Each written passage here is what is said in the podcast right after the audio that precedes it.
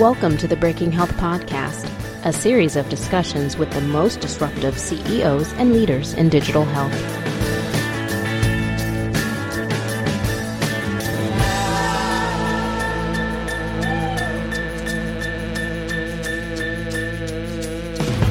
Hey everyone, welcome back to the Breaking Health Podcast. I'm joined by our fantastic host, Steve Krupa. Hello, Steve. About time you had me back, Tom. we've been we've getting phone call after phone call. People want Steve back, and uh, we were able to uh, connect you with uh, an old colleague, Carolyn Magill. She's now the yep. CEO of Aetion. Tell us a bit yeah. about uh, about Aetion and how do you know Carolyn? Well, Carolyn is uh, running Remedy Partners for a while, and so Remedy's a customer of HealthEdge. So we uh, we met uh, under those circumstances, and she's been pretty pretty well known throughout the industry. She was at Evolent prior to that, United Healthcare, and so forth. Great healthcare background, um, and and Aetion is sort of moving this moving forward this notion of real world evidence for for healthcare. Um, and so I, I, think she's wise to have, have moved over there. I think that's um, a great opportunity for her and, and a great company uh, to to be a part of. Um, the whole notion of being able to use real world evidence to determine uh, whether treatment protocols or, frankly, pharmaceuticals um, are working the way they're intended or in it from a comparative effectiveness basis, be able to determine which one works best is really the answer that a lot of people are looking for. So that type of uh, that type of evidence in that platform uh, is something that both the pharmaceutical companies and the payers are interested in leveraging. Excellent. It's a, it's a very cool company. We had them at the Digital Healthcare Innovation Summit yeah. last fall, and I had a chance to speak with Carolyn then as well. She's a pretty impressive person. So she just raised some money, right? So it's good to get these entrepreneurs right off the they get get off the road raising money because they're they're very sharp with their story and um, and you know sort of have been through the ropes, if you will. And it's always a good sign when you know a new CEO CEO comes in and is able to raise money very quickly. Probably means the company's got a lot of traction. Now, I always thought that after they've raised the money, they'd be less inclined to do interviews like this because they don't yeah. need to anymore. Is that? Uh, are you always raising money? Is that the deal? Yeah, you just want to, or or is this the best time to tell a story because you're full of enthusiasm? Yeah, I mean, I'm not sure anybody wants you to do an interviews while you're raising money, just to be careful, or be careful about the interviews you're doing while you're raising money. Um, but it's it's always good to do interviews when you're celebrating success. Mm-hmm. You know, certainly raising money uh, is a way of celebrating success. And if you're if you're running a startup, uh, it's it's a never-ending cycle of telling your story. It's telling your story all the time. So. Excellent. You don't get to take a break from that, that's for sure. well, we're, we're happy to give you folks the opportunity to do that. So thanks for uh, leading this great interview, and let's get into uh, the discussion with Carolyn.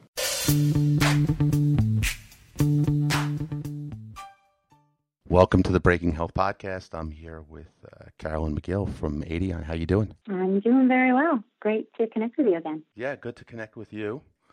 Um, I think I'm just going to start right away with the with the fundraise because um, it's good to have money in the bank, right?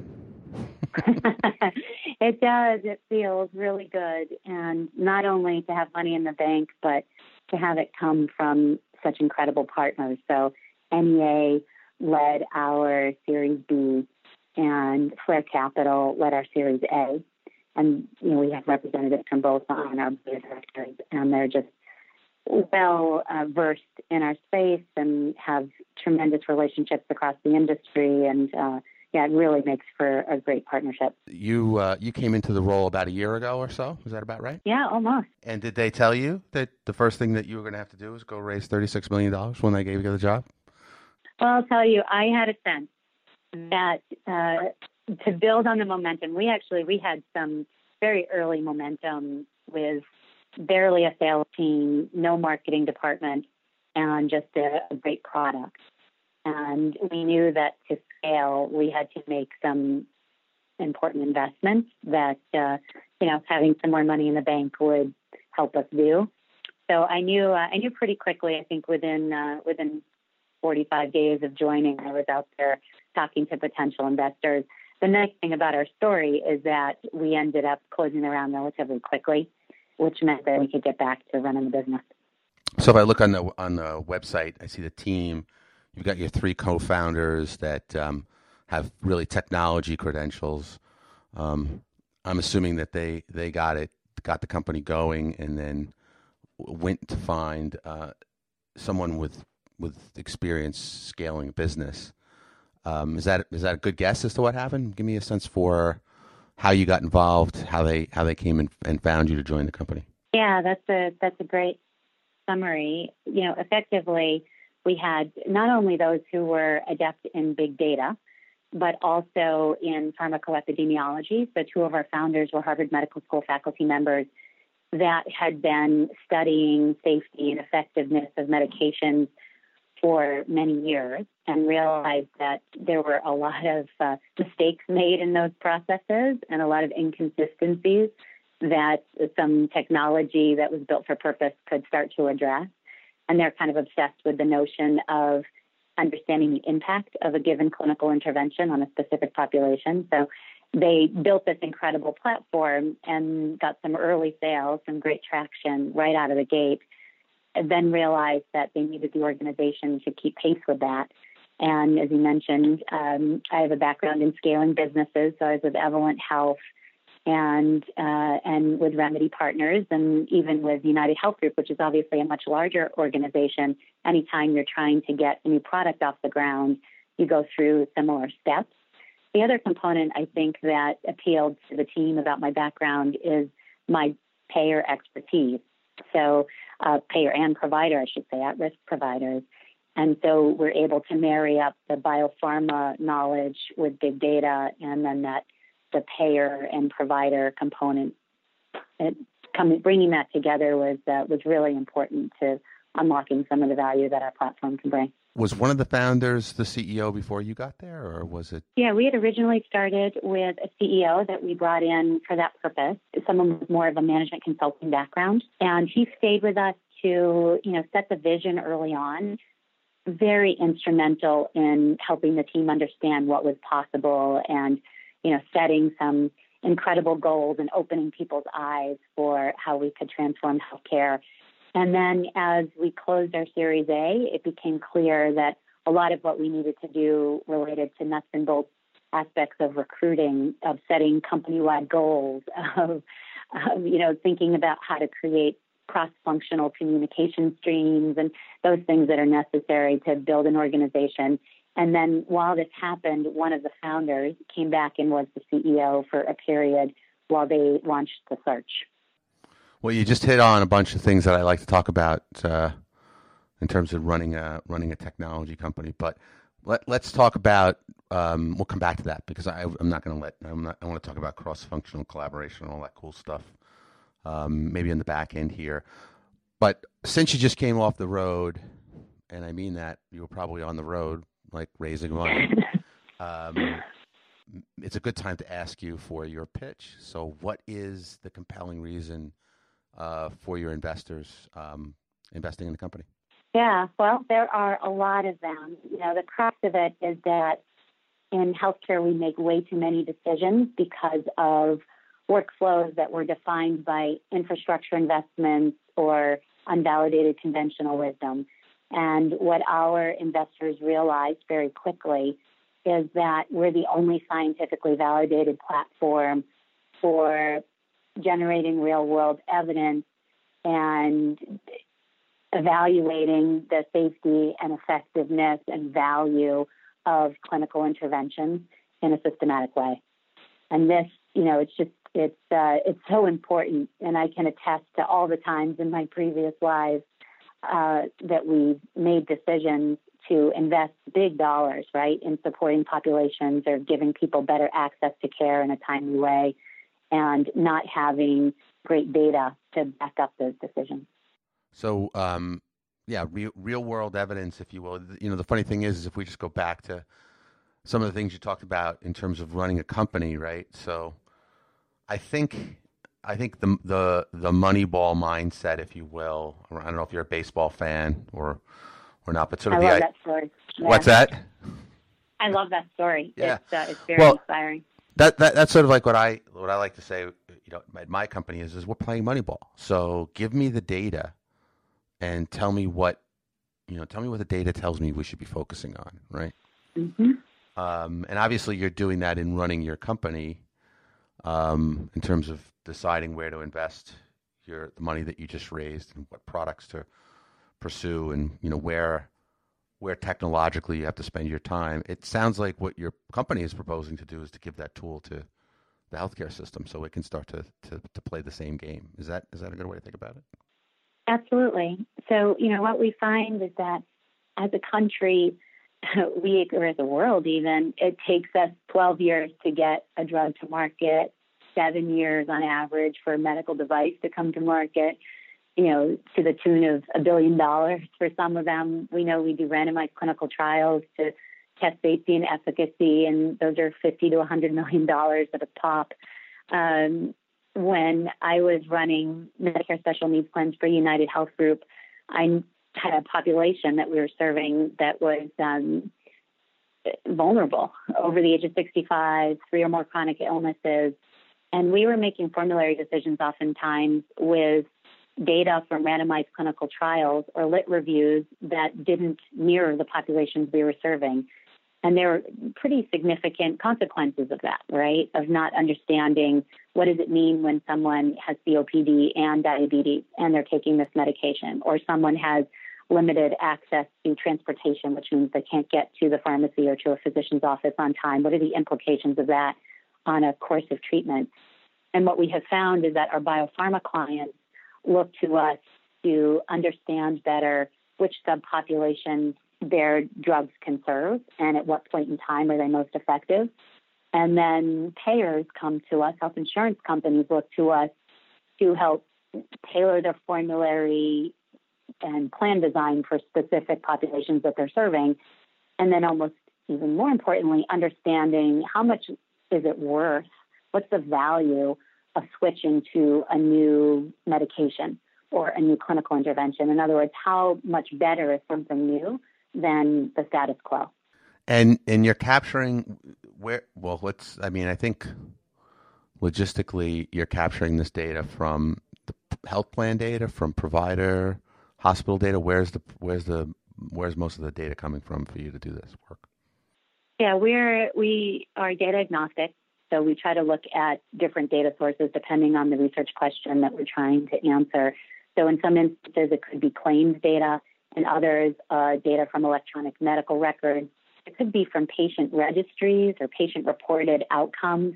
We also have relationships with governments and academic institutions around the world who capture different data sets. And the idea is that we're looking at how things happen in the real world, which, by the way, in healthcare, it, it's comical that we have to specify real world data in contrast to other kinds of data. but in our world, what that means is what happens when we're outside of a clinical trial or more of a controlled setting. And now we'll take a quick break from this conversation to remind you that the Digital Healthcare Innovation Summit is happening on October 11th. You need to register before August 11th to get your discounted rate. This thing does sell out every year. Please don't miss out and save yourself a couple hundred bucks while you do it. So go to dhis.net to register right now. Now let's get back into this conversation. Well, you know, it's a funny thing. Uh, you know, um, even if you go back all the way to the uh, the pharmaceutical companies buying PBMs, you know, like when when Merck bought Medco, et cetera, the, there was always this desire to get uh, their hands on real world data. Um, but I always thought they were also trying to sort of control the use of real world data because there's two sides to that coin, right? I mean, the nice thing about a clinical trial is, is if you've demonstrated clinical endpoints and you can get your label you know you can go into the market and then it's really uh, you know best marketing you know sort of best distribution et cetera sort of wins the day in a drug category um, there is some uh, one vict one one company's victory could be another company's loss as you start to to evaluate real world data right because real world data could demonstrate that two drugs intended intended for similar purposes perform much differently in the real world than expected clinically. And is that in the in the end what you are trying to weed out? Which one is performing better for the dollar spent? That's exactly right. And we care most about transparency, right? So, one of the things that's been interesting, Steve, is that we've been in real live debates with C level executives of biopharma organizations around the world, as an example, where there are contrasting views on how much we want to know. and what we find is that. Thank you for being so honest about that, but that's true, right? Some people well, just assume leave it alone. Uh, well, there's two elements there, by the way. One is, uh, geez, what if we find out something that uh, is, uh, you know, has has an impact, right? And we're not sure what to do about that impact. The second is, what happens if a study is structured in a way that gives us an erroneous conclusion? And that's a big part of the concern is where is the transparency in how I'm structuring these queries? How am I defining prevalence and incidence and which measures am I applying to which data set? Because what we find is that there are a lot of inaccuracies or lack of appreciation for validated scientific approaches that can mean that uh, people are steered in the wrong direction. But I'll share that our clients who are the most progressive absolutely want to know the answer. The ones who are who end up working with us, they want to know the answer and they want to know it faster and sooner and uh, and with more accuracy than anybody else knows it. And you know that's really the dynamic I think that value-based care. So this notion of not just paying for every unit delivered, but actually paying for the impact on quality that a given clinical intervention has.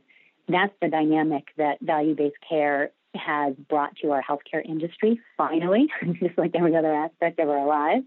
And so, uh, you know, we really find that that's traction that is just building on itself.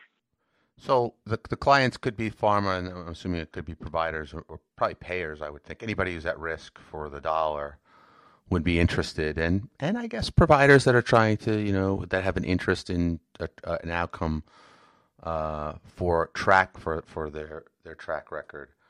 Um, but I I would I would think the payers would be the first ones to want this information, um, so that they could they could use it to, to you know if, if, there are two paths you can go down and they can figure out which one is better from a cost outcomes point of view, they'll they'll definitely go after that.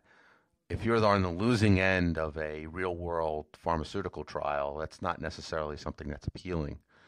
Um, so how how has the business start to, started to come your way? Is it coming your way from one side versus the other, or are they both running at you?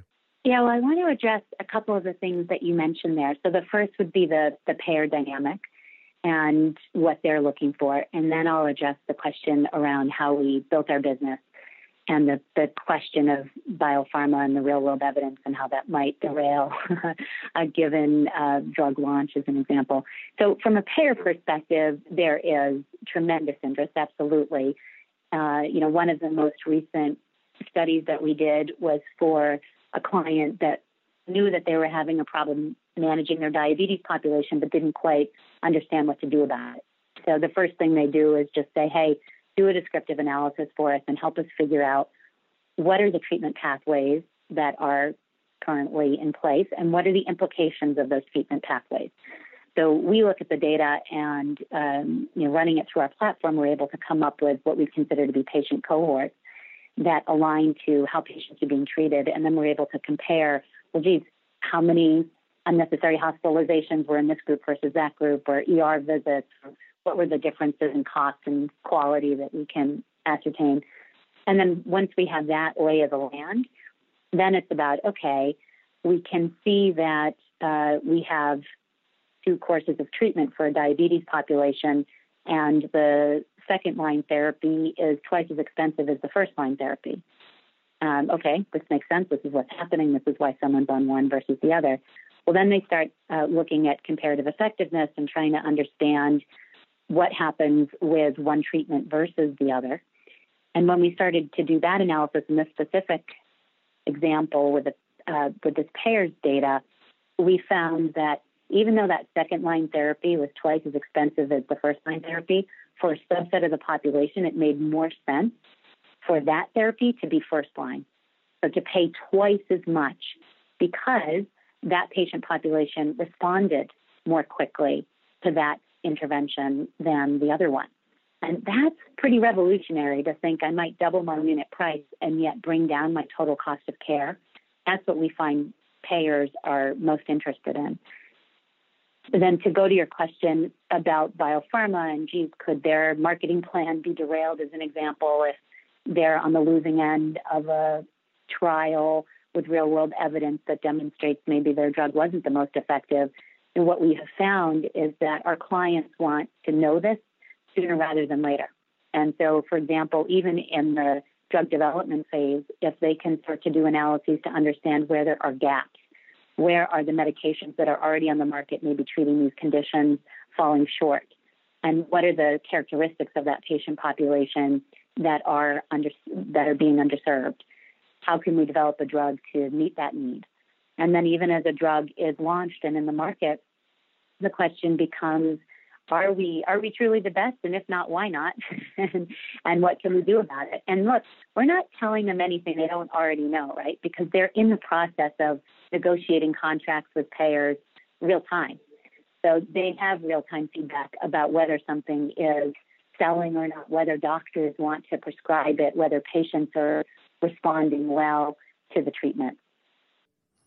Are you are you veering outside of drug treatments? Are you looking at mm-hmm. full pathway of care um, for, yeah. for example, chronic illness?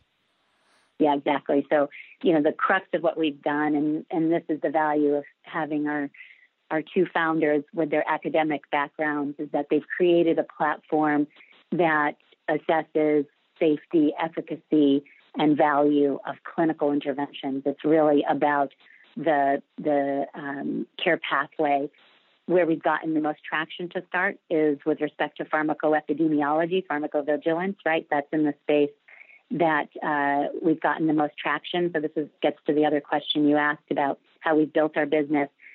Biopharma companies have been using SAS programming as an example, have been assessing these kinds of questions for years and years. And they have a, a very um, well defined machinery engaged in trying to answer these questions. So that was a logical place to start uh, because they're very quick on the draw of recognizing the value of scientifically validated approaches in structuring these kinds of studies and answering these complex questions. They also appreciate that how quickly we operate and in how much of a reliable way. So at the end of every study you run on our platform, the system automatically generates a report, 200, 300 pages, depending on the complexity of your study, that lists out all the assumptions you just made. And it brings a level of transparency that many other methods uh, don't bring. So that's where we've gotten traction. But uh, but certainly the underlying value of the platform is really safety, efficacy, and understanding the the value of different interventions. So there are um, many other applications beyond that. Do you guys find yourself pursuing your own hypotheses, or are the hypotheses um, brought to you by your customers, some combination of the two? Exactly. So we have different offerings. Our, the baseline offering that we have is an uh, is a self-service platform where the users understand, in this case, pharmacoepidemiology. They understand how to structure studies, as an example, and they are creating these queries to answer questions that the pharma industry has been answering for years. So, for example, maybe the FDA has come to us requesting a label change that would be more restrictive. Uh, is that necessary? Uh, or you know something that's calling the safety of our drug into question, as an example. Um, those are things that are kind of industry standard and, and pretty common, and those are things that the platform or that a user can do on the platform in a straightforward way. There are other examples of things that can be more complicated, or they're questions someone who runs market access or a franchise on behalf of a med device or a, a biopharma company might ask. And maybe they're saying something like, geez, uh, you know, launch this drug and it flops. What can we do about it? um, we're number two in the market. How can we become number one, right? Um, or a payer example would be we want to do formulary optimization for uh, people over the age of 65 with three or more chronic illnesses, or you know, identifying a subset of the population. And then we have other clients, or oftentimes what happens is that within the same client, they have different needs. So there are other examples where clients are saying things like, we know that, you know, we have a, a specialty in oncology or cardiovascular disease, and we want to understand more about slowing the progression of that disease. Or we want to understand more about where there are gaps in uh, in the medications that you know fit this entire landscape. And those are much more complicated questions that we need to partner with our clients even to know how to structure so that eventually, you know, they become more templatized and can be integrated into the platform, but it takes time to get to those questions. And then the other component, of course, is when our biopharma clients and our payer clients want to come together in the context of an outcomes based contract. And that too requires a fair amount of tailored thinking. Awesome. So let's got just a two minutes left or so. I, I I'm I'm genuinely curious um, about what it's like to step into what I, I think a startup. Fair fair enough to call it a startup. I mean, based on mm-hmm. What are the challenges and what are the things that are exciting about you know jumping into sort of a young company as it starts to execute on what what appears to be a pretty awesome idea. Oh, I love thinking about this topic. Uh, I will. I'll start with the challenges. The challenges relate to understanding lay of the land.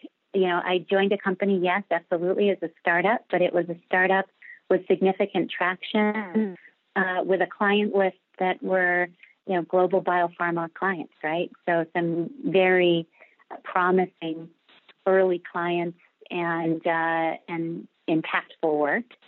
So trying to understand what's great about what we've already created and how do we build on the successes that we've had? What is it about our culture that attracted people and kept them here, even as we were doing proofs of concept and building the platform, which you know is a is a heavy lift and not always pretty, right? It's complicated. Um, so that's the first order of business is to listen a lot and to understand what what makes that organization so unique. And then the second component, of course, is setting a vision in place and thinking through, okay, where could we be in five years? And how do we ensure that we're building an organization that can scale with the demand? And then also build on the early without getting, uh, without drinking our own Kool Aid, so without getting complacent that our early successes are sufficient for defining our future markets. So that's where most of the challenge resides. And then the third thing I would say relates to building a team, ensuring that we, you know, we're retaining people through that uh, scaling process, and then also attracting in new talent to help us move in new directions that uh, you know rely on a level of domain expertise and organizational expertise that um, you know maybe wasn't inherent in the startup. I think recruiting a team, building a culture, all those human resources or human capital uh, activities is the hardest thing because it's you're going so fast. You're you're constantly, you know, needing more resources, right? Yeah, and you also want to make sure that you mentioned culture, that it's cohesive and that people understand. People feel empowered along the way. They understand what they're accountable for, and they're treating each other with kindness as we as we move forward.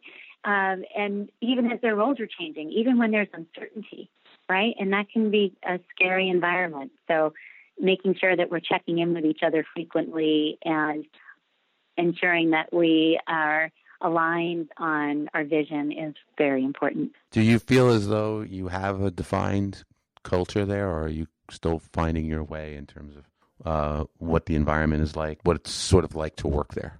We're evolving our culture, I would say. We, we absolutely have a solid foundation. And again, with roots in both academia and I should say three things really. It's academia and that scientific um, rigor in addition to the big data space helps us a lot in um, you know the crux of what we do is try to make healthcare simpler to use and, and make it more transparent. And that's something that is endemic to our culture. So that's absolutely an element we want to hold on to.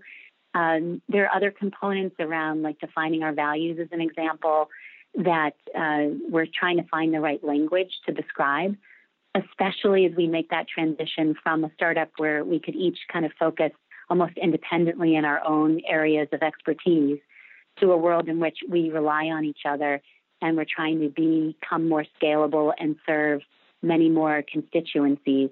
And that requires a, a level of teamwork that is relatively new to our organization. So we're pretty excited about defining that together and uh, and making sure that we're checking in along the way. Very cool. Very cool. Well, we're uh, we're up to our time here. So tell me, uh, tell everybody how they can find you. Are you uh, on Twitter or uh, blogs or anything like that? What's the best way to find out about you and find out about uh, the company? Yeah, the the best thing to do is to start with our website. We have all kinds of great information on there, and then um, we are on Twitter and on LinkedIn. So we do try to publish not only um, blogs and, and kind of blurbs about things that we care a lot about, but then we're also dedicated to some of our thought leadership efforts and publishing in scientific publications and the like. So keep your eyes out for that as well. Terrific. Well, thank you for joining me. It was great talking to you. Thank you. Glad to connect. All right, well, that is a wrap. Thanks for joining us on this week's Breaking Health podcast. Thanks also to everyone who is subscribed to the Breaking Health podcast. If you haven't done so, please do. We'll send future podcasts directly to your listening device. We appreciate it also if you give us some rankings on uh, on iTunes or whatever platform you use to listen to this podcast. That helps folks find the podcast. Of course, tell your friends. Let them know what we're discussing here on the Breaking Health podcast. If you're enjoying it, no doubt they will too. Finally, reach out to me directly. I'm on Twitter. Can be reached at MedTechTom. That is at MedTechTom. You can also find me the old-fashioned way on email, tom at healthegy.com. That's the word health, followed by letters E-G-Y.com. Healthegy is the producer of this and many other fine podcasts and great events like the upcoming Digital Healthcare Innovation Summit, which is happening on October 11th in Boston. Please register for that sooner rather than later. This one does sell out. Go to dhis.net to register for the Digital Healthcare Innovation Summit. You'll join us in Boston, my hometown.